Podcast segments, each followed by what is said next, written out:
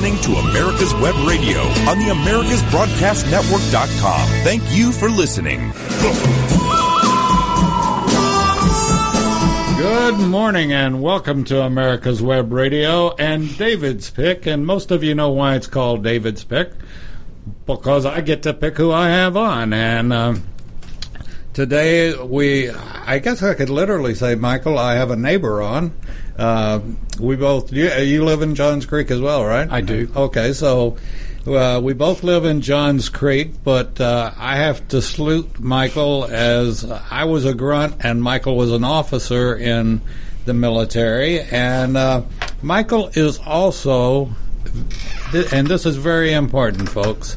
Michael is the president of the Johns Creek Veterans Association, and uh, it meets every Wednesday night, No. or every Fourth Wednesday. fourth Wednesday. I'm sorry. Yeah. Uh, in Johns Creek, and we're going to talk about that, but we're also going to talk about the wall, the healing wall, and uh, how important that is. And for you folks that served, and are you folks that have been to Washington and gone to the veterans or the Vietnam Veterans Wall and looked up names you know how touching it is, and and this is, uh, you know, I, I, I would you say in part, Michael, that this is closure for a lot of folks? Yeah, it absolutely is, and I have a couple of stories I can share with you. We can get into that.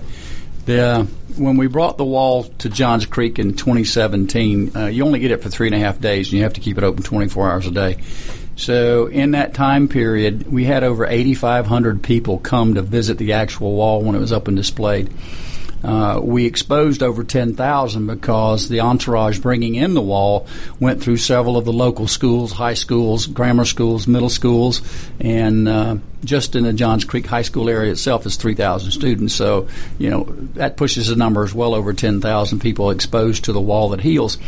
One quick story there was uh, a lady there with her son, and her son was kneeling down touching the wall, of Mr. Roger Wise, uh, as a member of our Steve organization as Ronaldo, well, he was walking Jim by, and she said, Mr. Wise, Good morning, could you wait just a minute? I want to to introduce you to my America's Web son. Radio and the Classic Car In a Show. few we minutes, put our this young man Facebook stands up, and as he turns around, he's got Twitter tears out, running down his uh, cheek, and, uh, everybody he said, should "Mr. know Wise, I wanna Classic thank Car you. Show by now. I met Getting my up, daddy getting today." Going, have that cup of coffee. Roger looked at the lady and quizzically, uh, and- and we she have said, that uh, "When my husband deployed to Vietnam, I was three months pregnant and um, that's this young man. exciting to know His that father we're, came uh, home in a, in a we, we're forced to deal with all over the flag. country, I So guess, never got to all over the world. So he's as here to meet his dad for the first we've time got today. I uh, wanna two thank people you missing. so much. Uh, Steve And there's Ronaldo just and a dozen Weber stories I out can relate to that thing. happened That over was three cold days. water out of here. I'm I'm telling you. And, uh, There were two guys that Mobile, came, Alabama at a car um, dealership that were doing something in the So same platoon in Vietnam in the late the 60s. Man,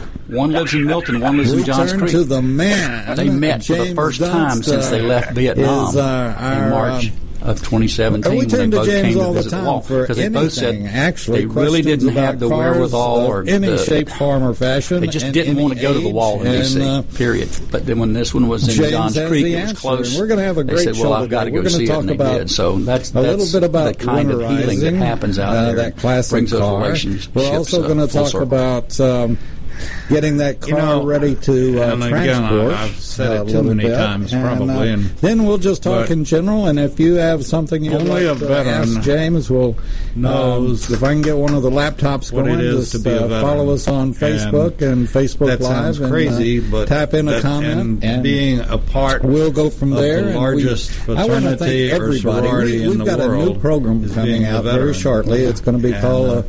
Uh, Uh, be once a you've patron, joined, you've and, uh, joined, and we'll be you- publishing you uh, and Bob newsletters. and Rick uh, if you're a patron and honored a me by accepting the fact that, uh, you're uh, helping us stay on the uh, air. most of us that and, uh, serve you're like I interested did, in the different shows. we don't consider help us out. It ourselves costs uh, all of five dollars a month to be a patron. And I we're think not- that's we're what not uh, on the same they've level settled as- on. as I'm, I'm not real sure. I only Let- own let the me- place and let me dispel this what they for a tell me to do here. When you go uh, back and you look at the military people in that services, there's, situation there's before. three different levels of participation. You got the combat groups, you got combat support, and you got combat service support. You put on the same uniform that uh, the other guys do. You raised your hand.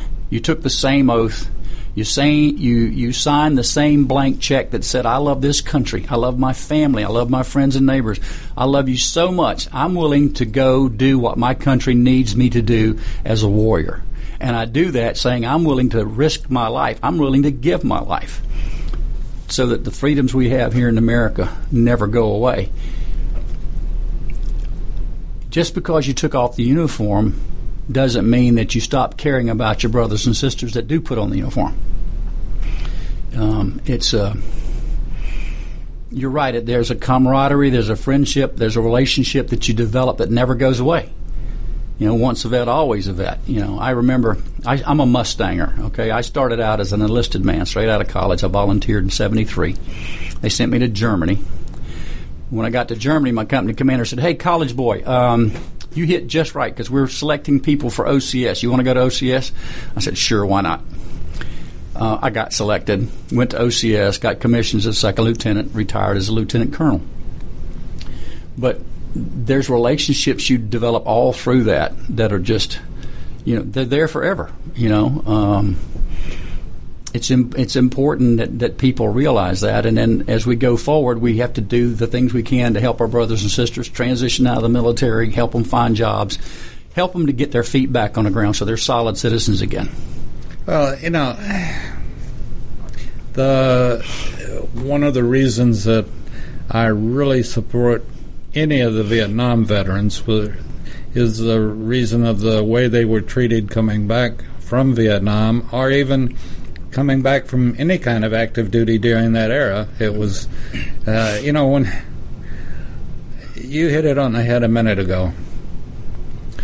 The most a man or a woman can do is wear the uniform of their country and be proud to wear it. And, uh, you know, when you're ordered not to wear it because, oh, well, it might cause a problem going through an airport or it might it might cause you a problem or something like that. Yeah. That's when, as a nation, we need to put our foot down and uh, not let that happen in any airport or train station or any place else like it did during Vietnam. Yeah. I remember and, uh, in my basic training, uh, first formation we ever had, drill sergeant puts us out there, and we're all brand new shave head privates. You know, he said, "All right, I want everybody in this group to say the word I." And we would all we all responded aye. And then he looked at us and said, and I don't ever want to hear that again. He said, look to your left and look to your right. That's your new family. You may be in a situation sometime in the near future where your life depends on them doing their job as well as they can. Whether they're a trucker bringing you supplies from the rear or whether it's your company commander giving you an order to go take that hill. That's your new family. And that stays with you forever like I said, just because you take off the uniform, that relationship doesn't go away, and we need to build on those relationships because I think it's it's a strong part of our of our nation, the veterans that are out there. You know, uh, in talking to uh, General Dix and. Uh, uh last week we had uh, Donnie Cochran on uh, with the Blue Angels, and many of the people, like I said, Donna Rowe, and and we've mentioned the the fact of and I, I guess this is true in.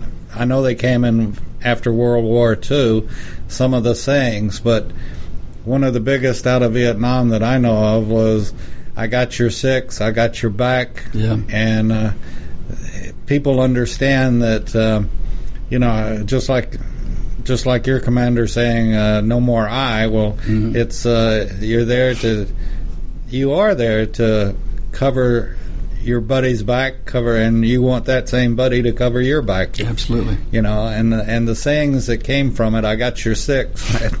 that uh, I, I just think it's uh, it's fantastic. So went in as a private, came out as a lieutenant, lieutenant colonel, and um, here and now I want to thank you for from America's Web Radio for your service and for helping spread the word, and also I want to bring up the fact too for uh, Rick White, uh, Colonel Rick White, retired, but he's in charge of the Georgia Military Hall of Fame, and uh, Rick does a fantastic job. Rick uh, has been giving us leads and giving us folks like yourself to come in and and uh, talk about veterans, talk about the military, and um, if if you haven't been to the Georgia Military Hall of Fame, then you need to plan a trip downtown and and go to it. It's uh,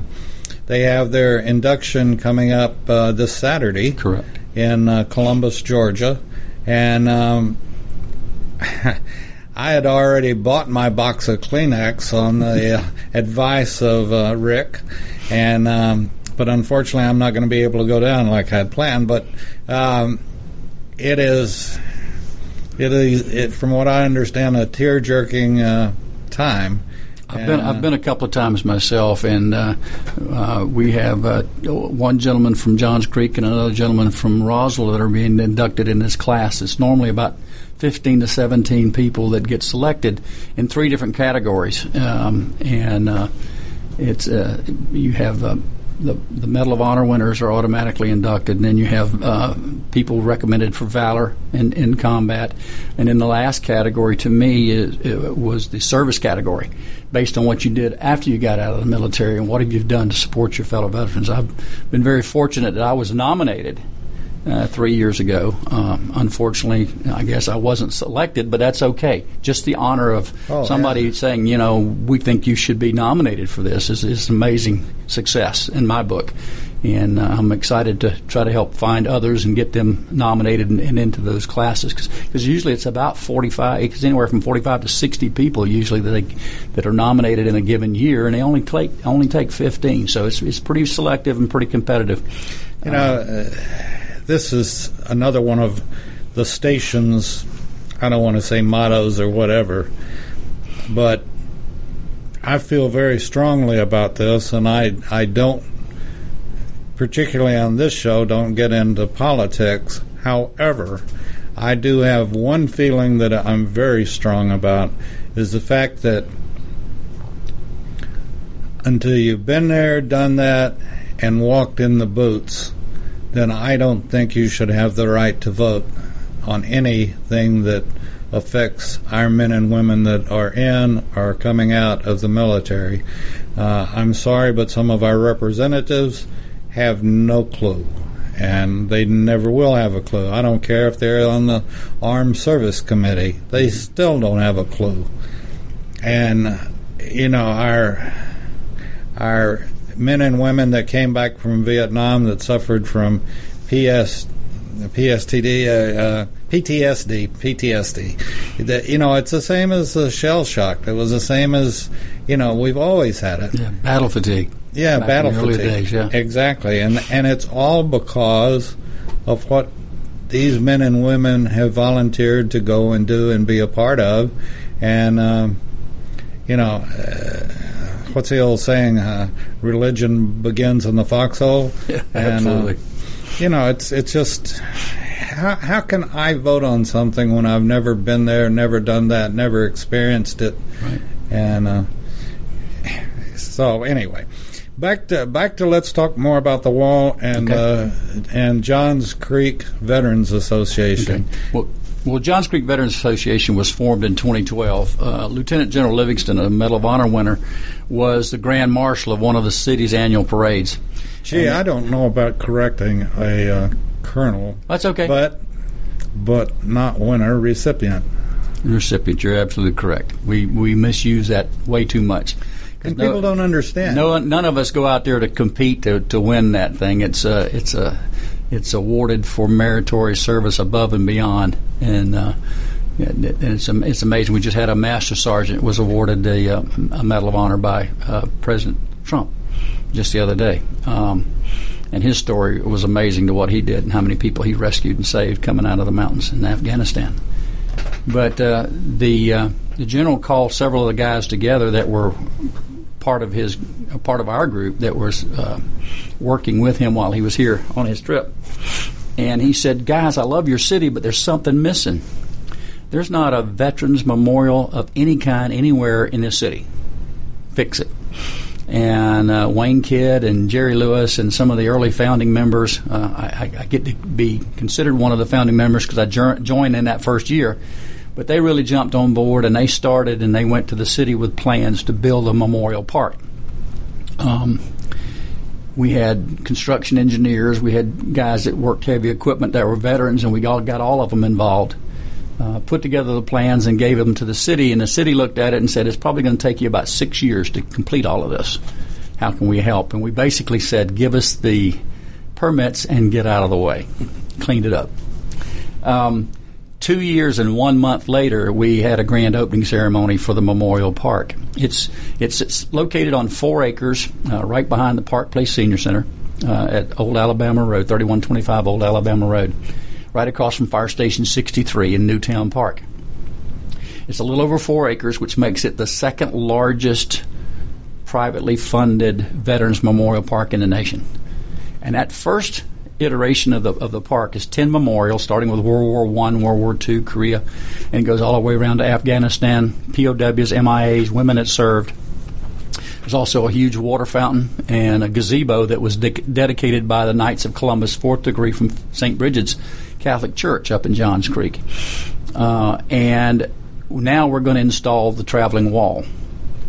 So we have a little bit of room left in there, and we're going to we're going to the wall in facing out towards Old Alabama Road, and we're looking probably, well, we'll know for sure, uh, at having a, an opening ceremony on or about uh, Veterans Memorial Day in 2020.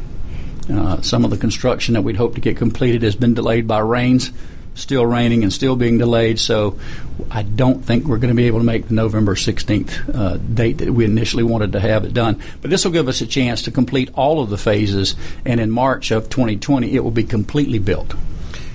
And if the people that are listening, whether they're listening right now or listening uh, two weeks from now on on the podcast or archive or wh- whenever they hear it, how can it doesn't that you don't have to be a veteran, you don't have to be anybody other than someone that cares. How can they donate? Well, anybody can donate. A proud anybody that's proud American can donate to honor our military veterans from that from that era of the Vietnam War. They can go online to jcvets.org. Uh, and they can make a donation there from that that site. Um, they can also send a check to thirty one twenty five Old Alabama Road, Johns Creek, Georgia, you know, to the Johns Creek Veterans Association, and uh, we'll get that in the mail. But uh, we've raised probably, well, we're probably still about $100,000 or so short of our total goal. Uh, the Atlanta Vietnam Veterans Business Association jumped on board at the early start, and uh, they are doing approximately $125,000 of work in kind.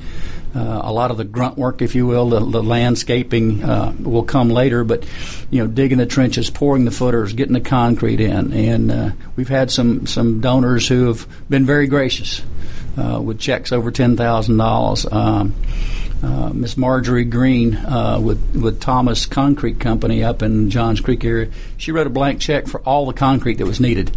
And the engineers were looking at this and figuring out it's about 16, 15, 16 truckloads of cement that we'll use wow. by the time this is finished.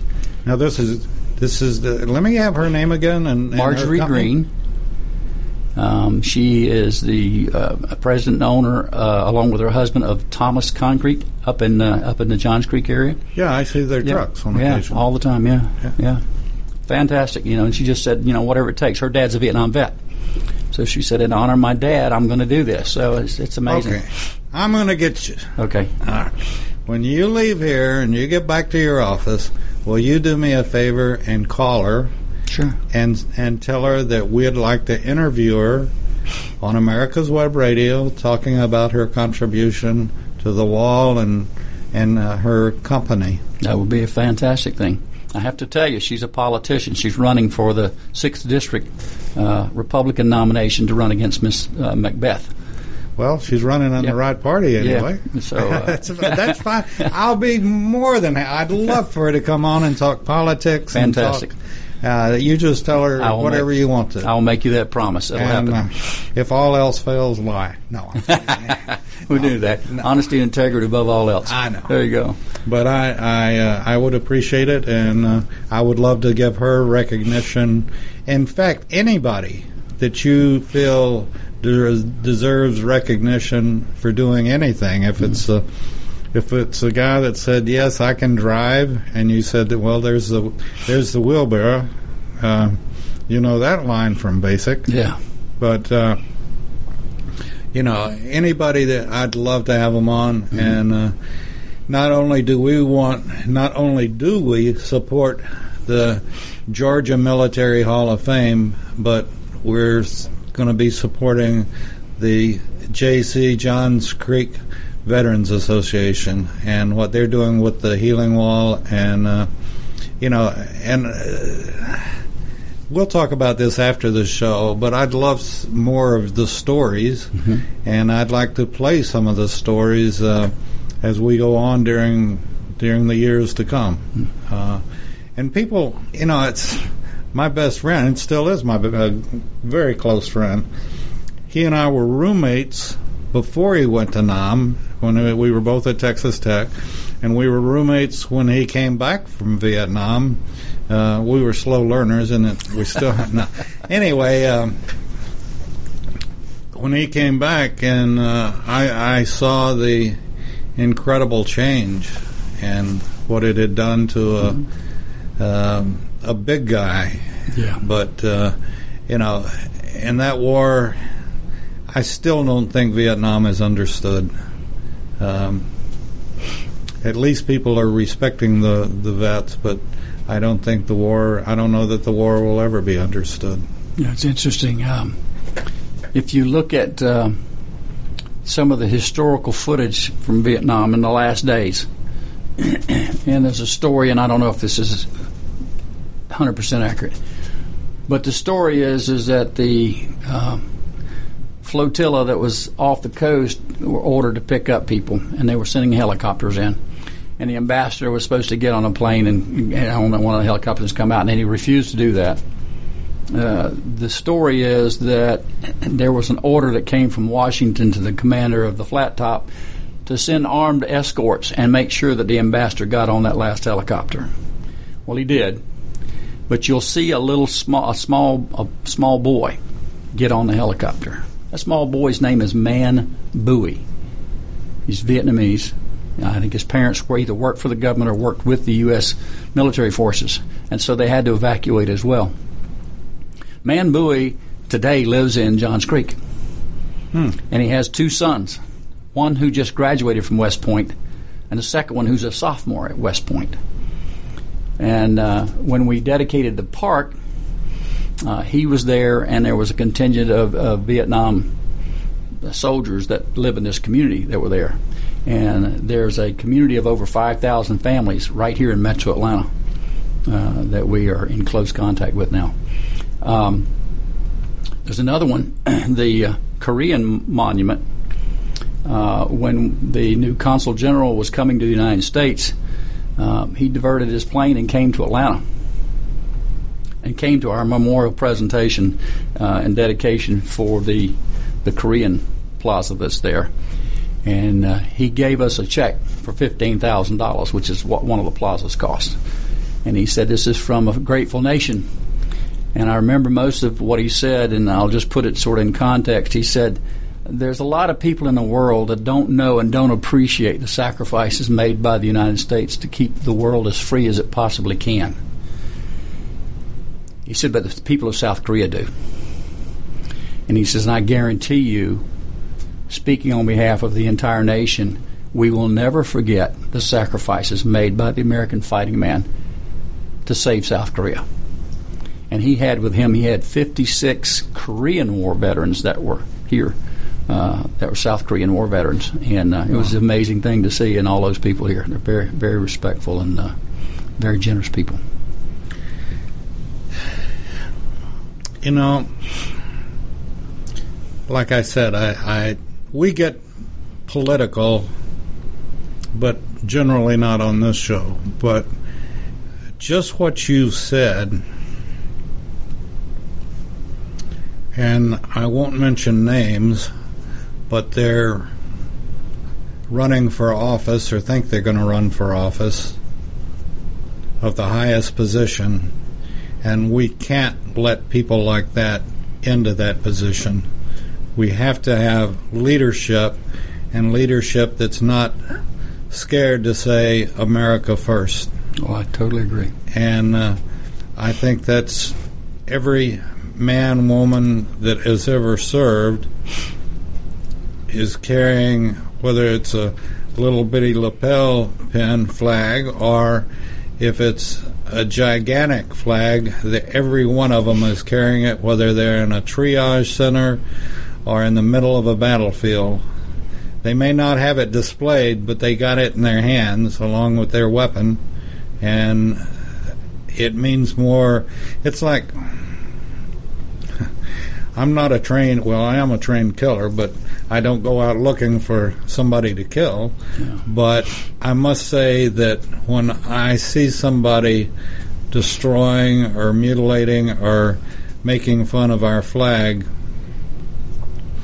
I, I have thoughts that I wished I didn't have. Yeah. Uh, and they don't know what their brother and sister has done and given for them to be able to even open their stupid mouths. Yeah.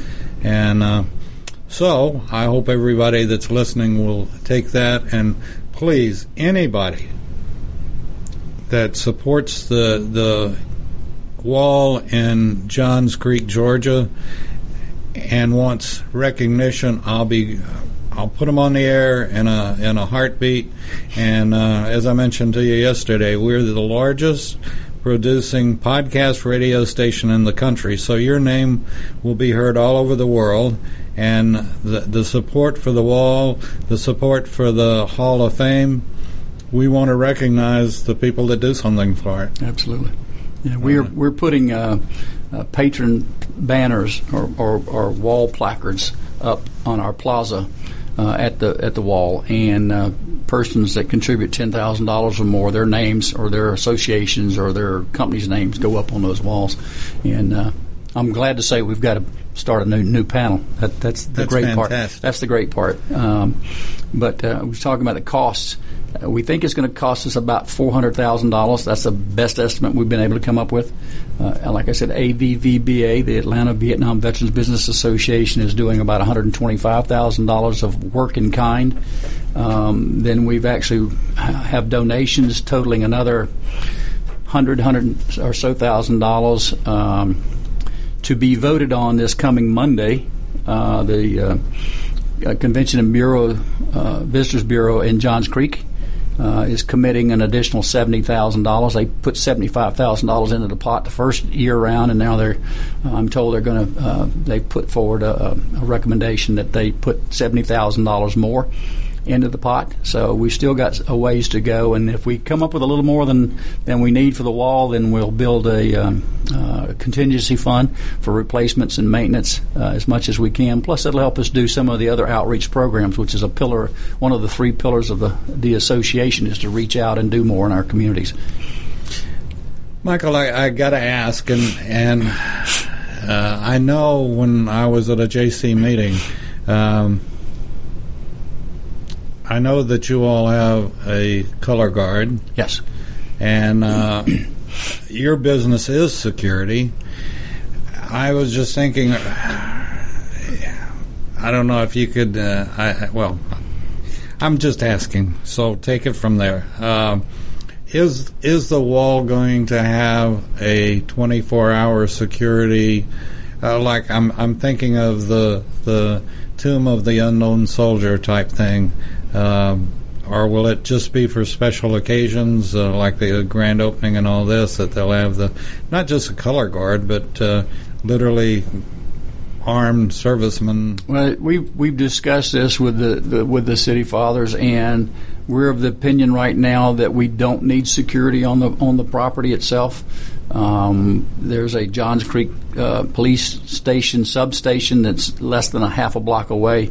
Uh, they're across the street all the time at Fire Station 63, so they're in and around. They come in. The park closes at 10 o'clock at night, so it's not really going to be accessible 24 7. Now, that said, I know that just like when we had the wall here, there are going to be people that show up at 3 o'clock in the morning because that's when they want to be there because they want to be there by themselves. And that's going to happen. And we'll just have to see how it develops from there. Our color guard, they're doing a phenomenal job. Um, they probably have enough members now to form two complete color guards. Uh, we've been doing functions with Purple Heart Homes. Uh, any number of different groups. They've been down under the Gold Dome. They went down to uh, present the colors when the uh, newest fleet of judges were uh, t- took their oaths here in the state of Georgia. Um, on Veterans Day and leading up to Veterans Day, they've got a half a dozen or more different schools that they're going to.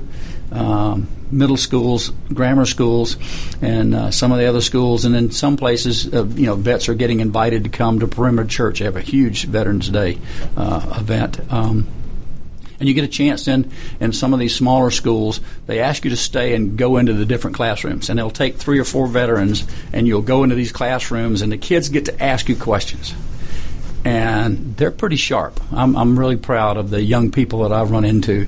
They're pretty sharp because they don't ask you how many people you killed. They want to know what it's like to be in the military. What, what's it like? What's it like to be away from your family for such a long time? Oh, Do you miss your kids? has those that those are the questions. I don't think it ever changes. Well, uh, yeah, it does. I mean, uh, as you know, I have a son in in uh, Germany, and miss him dearly. But what the electronics that we've got today, I think of. uh, Even when I was in in basic, uh, you know, I'd get a letter every couple of two or three weeks, and it was the time it took to get from Texas to California. You'd think it'd be overnight, but it wasn't. And uh, the thought of my dad being on a ship somewhere in the uh, Pacific and waiting, you know, three weeks, four weeks, five weeks to get a letter from my mother mm-hmm. and from friends in the states, and yet today we can pick up a a telephone and and that's fantastic. You see them, they're okay, and in the conversation, sort of. I've got to ask one other question. Back to the color guard Yes. and I could never qualify for it anyway. But I'd have an what what uniform do these men wear? And uh, at this, well, something happened, uh, and I I lost all of my uniforms, but they had shrunk considerably.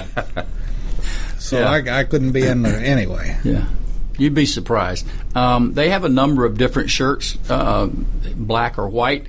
Uh, I think they may even have a, a dark navy blue, and they have short sleeve and long sleeve. They've got some jackets depending on the weather. They wear a, a khaki trouser that's bloused and and jump boots. And I got my Corcoran jump boots. yeah, well, mine wore out a long, long time ago. that was a crazy part of my career. I volunteered for airborne, and I got my five basic jumps in, and then for the next 15 years, I couldn't get assigned to an airborne unit to save my life. Always something else that came up as whatever the Army needed. Um, but the color guard's been doing a fantastic job. Like I said, they they've got so many um, events that are coming up towards Veterans Day and then afterwards, uh, and they're available. And they've done stuff for the city of Alpharetta, city of Roswell, city of Johns Creek. So they've gotten their flags as well to put that into their uh, entourage when they uh, their formations when they get ready to do Do they presentations. uh, and they're all volunteers. do they do funerals as well? They are not. They haven't. I don't think they've done any funerals. Um, a lot of times for funerals, you, you can put in a request and you can try to get the uh, the military units that will come and do some of those and do the funerals and stuff. I don't know. I don't think our guys are ready to to start, take that on. But uh, they do a phenomenal job, and like I said, they're all volunteers and they work their hearts out uh, and they put everything they can into it. And somebody commented today, they were absolutely amazed. Said, "You a bunch of old guys and you stayed in step." You know, so still remember that when somebody counts cadence, we still do it. And they probably know some good Jodies from the base. They past. probably do. Probably do. Yeah, interesting that you talk about the color guard. My my first assignment. I'll give this story. when I came out of OCS and being a Georgia boy, I wanted to go anywhere in the world but Georgia. So where did they send me? Georgia. Fort McPherson, Georgia. you know. So I report into the MP company, and uh, there's a Sergeant E5. That's the admin NCO that checks me in, and his name is Mike Roby our current commissioner of Veterans Affairs, was a Sergeant E5 in the 525th MP Company, and I reported in as a second lieutenant. He in processes me and says, "Now get downstairs to supply. You're the platoon leader of the second platoon and the and the honor guard for FORSCOM, and you've got a ceremony on Friday." So I go down there and get a manual of arms for for a, a saber and uh, learn how to carry a saber. And then his last comment was, "As you're marching." And you're doing your professional steps and really making it show, he says, don't stick it in the ground. and if you do, leave it. Uh, and so uh, they've had that happen to them, but yeah, that was a great part of my first first stint in the military in, in the MP company was uh, being a platoon leader for the FORSCOM Honor Guard. When were you at Mac? The first time uh, was 74, 74 to 77. I was the uh, in the Provost Marshal's office. I was the uh, um, vehicle registrar for a I- while, I and then I moved out. that- Then moved out to Gillem and became the deputy provost marshal for the for the Fort Gillem Do you happen property. to know a Captain Stevens? Young. Yeah, I, I, there was a Captain Stevens. It was uh, the MP company commander for a while. As a matter of fact, Um, real tall, lanky guy. no, No, no. This was. I wouldn't say as short as me, but uh, not real tall. no, it's a different guy then because this guy was over six feet. Oh no. Yeah, This guy was maybe six feet at best, but um, I can't even think of his first name. But he was. Uh, his father had been my photographer for years, and his photographer or his father was uh, um, artillery in Vietnam and an officer. And uh, but I I can't think of uh, the son's name. Anyway, back to what we're doing here, or supposed to be doing here. Um, one uh, one time again, I want to mention the fact that. Uh, we are supporting, and they are supporting us, and that's the uh, Georgia Hall, Military Hall of Fame. And my, you know, I told I told Rick White one time we were talking on the phone, and I said, you know, I'm standing up saluting you, and I've never done this before, but uh, you know, he just brought. You know, and and it's like when I was in, and things have changed so much, but I would never call you Colonel. It was Sir. End of story. And um, a lot of folks don't understand that, and I get very irritated when I'm watching um, something on television and and it's a general or whoever, and the people don't understand the respect that a non-com has for, and even an officer has for another officer, and the fact that you call him sir, you don't call or madam or or ma'am. Um, and I tell you that was a two-way street too because first lieutenants would be lost without their platoon sergeants. Those senior NCOs, they just say. I remember mine telling me on one occasion, he says, "Sir, just do what I tell you to, and we're going to be okay." So uh, they they play a big big role in in the life of the military too, because it's just just so different. People just like you said, people don't realize how different it is. And even though we have a lot of the same things on military bases and installations all over the world, the whole focus is different. Uh, families are much much tighter. They learn to depend on one another. The soldier is gone, whether it's a man or a woman, gone, and the other spouse is there to take care of the family, and that that in itself over time is what creates some of the issues like we were talking a little bit earlier that, that create the the depression or the um, the PTSD or, or those type of symptoms that come back in because that remaining spouse has to do so much to to maintain the family, you know. And then the guy comes home and he's like, "Oh, you can do this without me," you know. Uh, so what am I supposed to do, kind of thing. and that can You know? cause problems too. It can cause problems. It can cause know- marital problems. It can cause those other issues. during um, Desert Storm and Desert Shield, um, one of the first times, I guess, in our country's history, the number of reservists that were called up to go on active duty. And, um, you know, as you were, as, a soldier or military active duty, you have one kind of living with your wife and so forth and so on.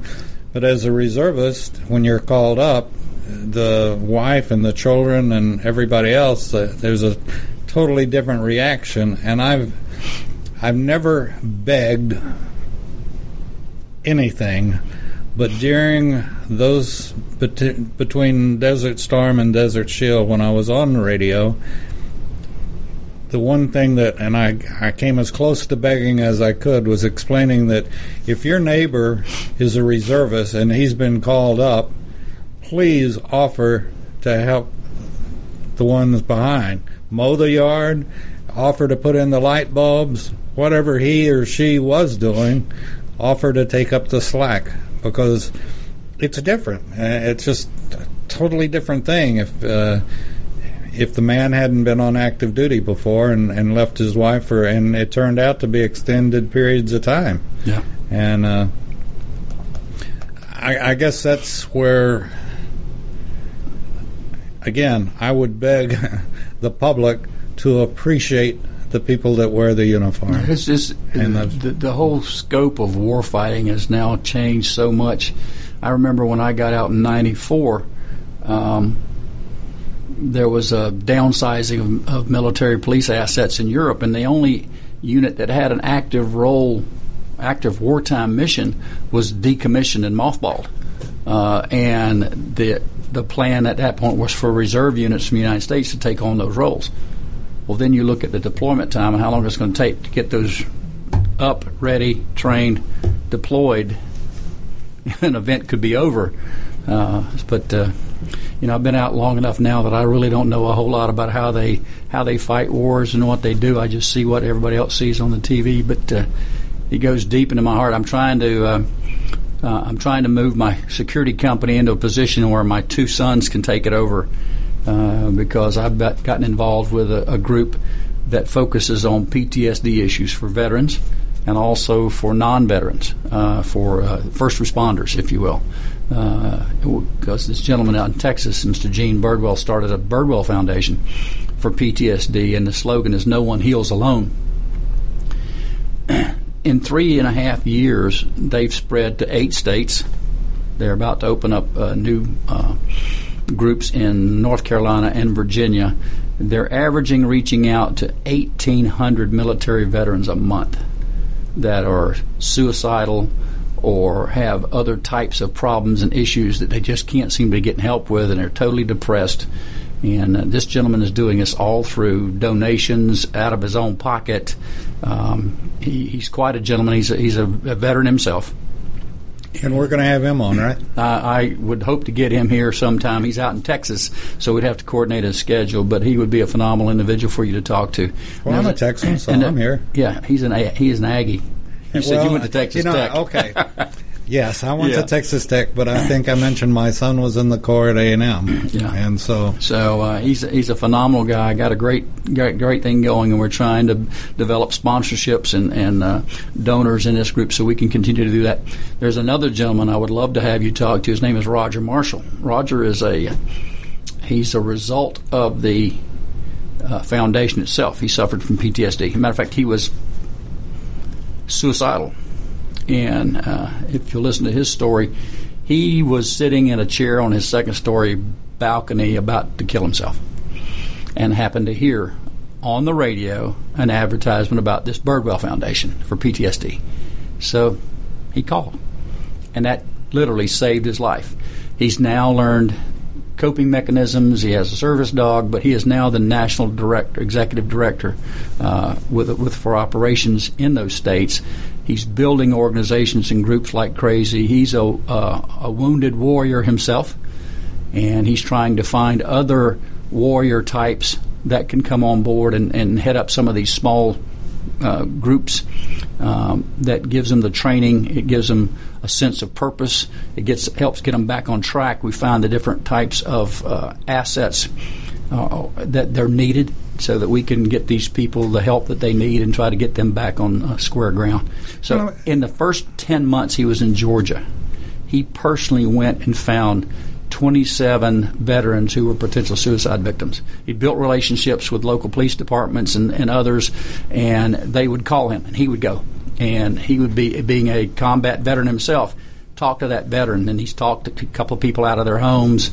He's found them under bridges. He's gone to other locations. And it doesn't matter whether it's 2 or 3 o'clock in the morning, he gets those calls. He goes, no. His is a marvelous, marvelous story. You'd love to get that gentleman on this program and let him talk about the foundation and what they're doing. You know, the thing that a lot of folks don't understand, and I would include wives with this, is that I, and maybe I'm wrong. I'm not a psychiatrist. I'm not a psychologist. I'm nothing but a poor boy from Texas. But uh, a lot of people don't understand what these men and, and women have gone through. and they come back and and they and a fingers pointed at them. Well, do you have PTSD? You know, and people don't realize that PTSD can come as soon as you get off the boat, as soon as you get off the plane, or ten years later. True. And you may show no signs of it at all for the first year, the second year, the tenth year, whatever, and then all of a sudden Yeah. something flashes back to your best friend getting killed or this or that or whatever it is and and you're right in the middle of a of PTSD. Like you've heard people say so many times before, the brain and your eyes are miraculous gifts from God, and once you see it, you can't unsee it. That's right. And that's how well you're able to cope with it going forward. Um, back in the day, I can remember because I just had my 70th birthday. As a young man growing up, I was the oldest of five boys, and it was always, you know, put on your big boy panties and deal with it kind of thing. Don't don't snicker, don't cry, uh, you know, deal with it. And uh, you do that by burying it deep. And some of us are a lot better at burying it really, really deep so it doesn't creep up, but on an occasion. Um, so um, Well, some also, of us, some of us don't have those coping skills, and those are the ones that need the most help. You know, but right up front. it's like Johns Creek, your organization. Um, you cope with it in many many ways or many times by the people that you associate with. Absolutely. Um, again, I look at what I did is I, I, and like I said, my best friend was in Nam, and yet I can't I can't relate to what he went through, what he saw, and uh, my uh, drill sergeant uh, made some things fairly clear, and and uh, you know unimaginable that a human could do this to another human. Well, that's why I would like to encourage more and more of the veterans, particularly those that are in here in the North Fulton area. Um, join some of these organizations. It's amazing what a once or twice a month get together can do because you're going to be around other veterans who have some of the same issues. You know, and that might be your way of now coping with it that you've been handling it by yourself. Uh, I was made aware of the 2012 census that was done in North Fulton in the five cities in North Fulton. In 2012, they, they identified over 15,000 military veterans in our communities. 15,000. That was 2012. And I know there are new ones coming in all the time because I've met a number of them over the last few years. I can't imagine what the 2020 census is going to show. But if we were just to get 200, 300, 500 of those veterans involved in doing things, could you? I can only begin to imagine what our communities would be like because uh, those veterans are just so dedicated to get, and they're just kind of the roll up the sleeves and get it done kind of guys. You know, what do you need me to do thing? You know, the one thing I was amazed at when I when I visited with you all was that, gee, nobody at my table had any stories to relate.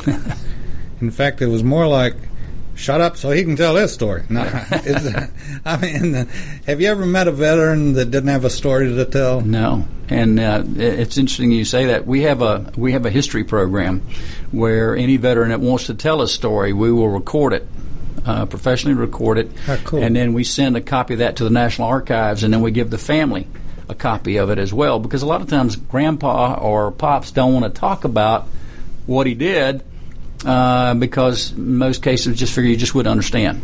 You know, and I want to get in great detail about why I did that. Well, I did it because I was a soldier and that's what I was told to do.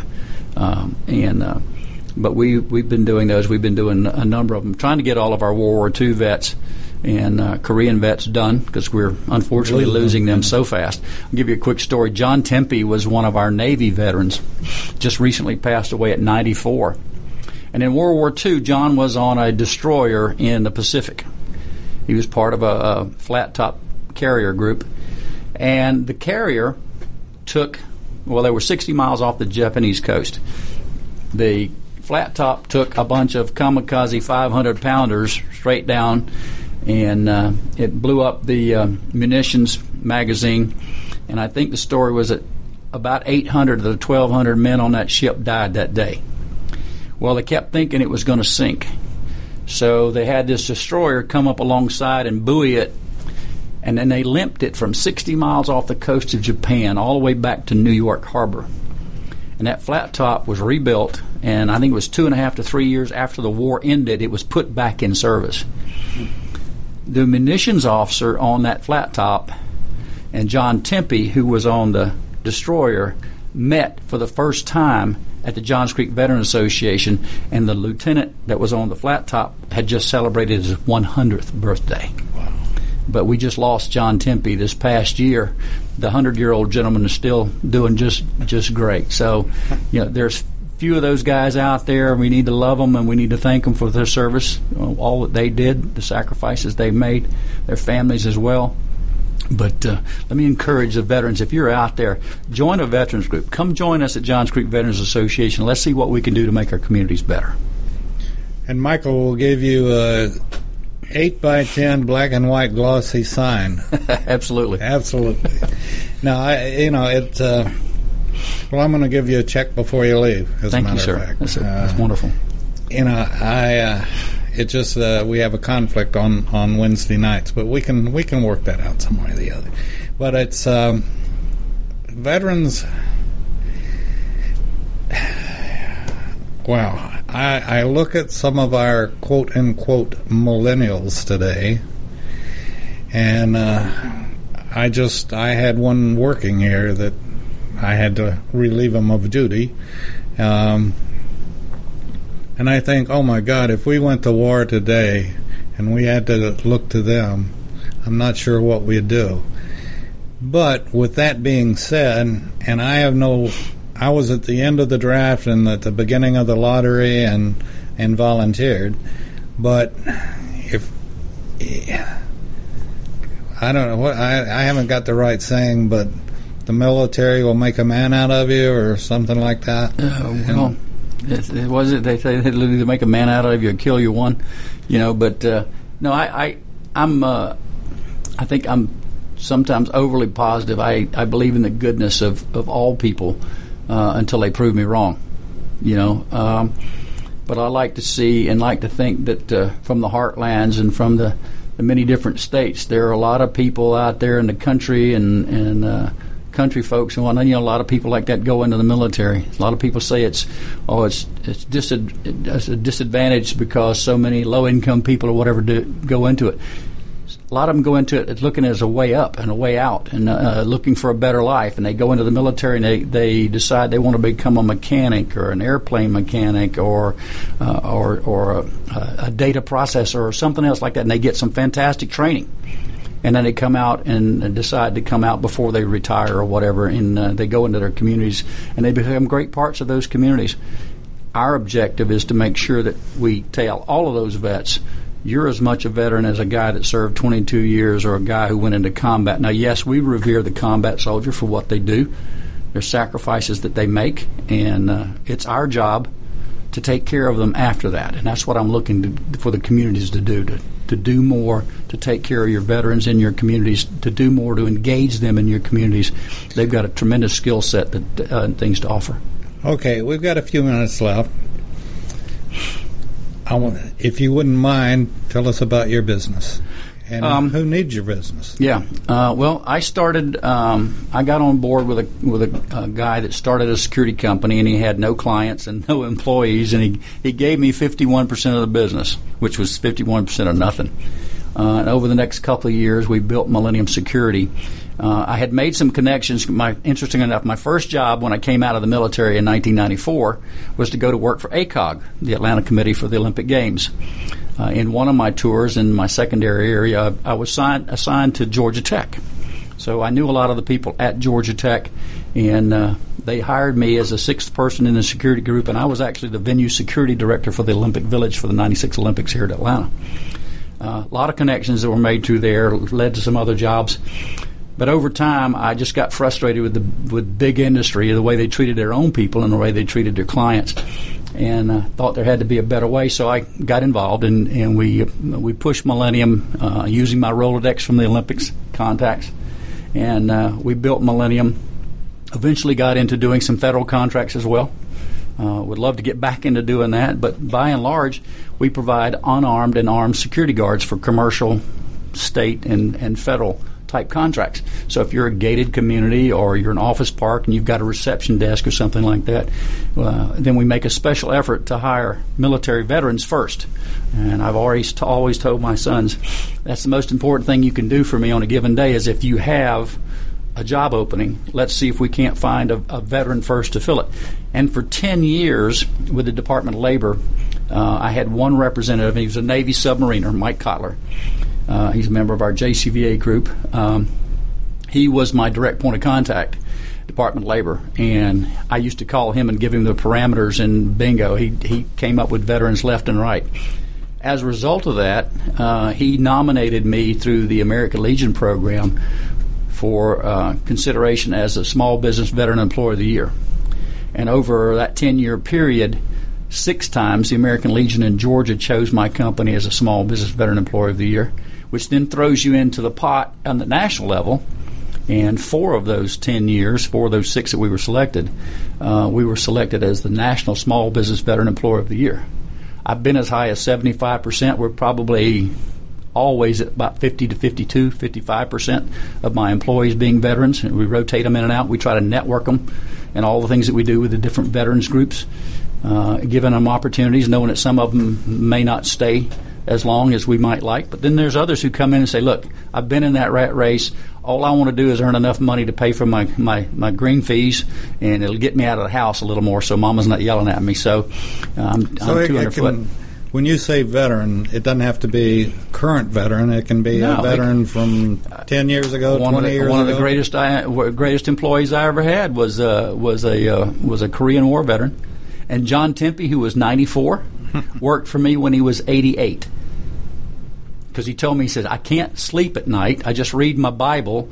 So have you got something that I can do at night? So I had an office building that had an internal fire guard, and all he was supposed to do was make rounds once every two hours. A funny story with John. He called me one night after he'd been at work for two days, and I'm just so worried. Am I going to have to call an ambulance for this guy? I said, Johnny, are you all right? He said, Oh, yeah, yeah, I'm all right. He said, I got a question for you. I said, Yes. He said, I know that the policy is that I only get up and walk around every two hours but is it okay if I do it every hour?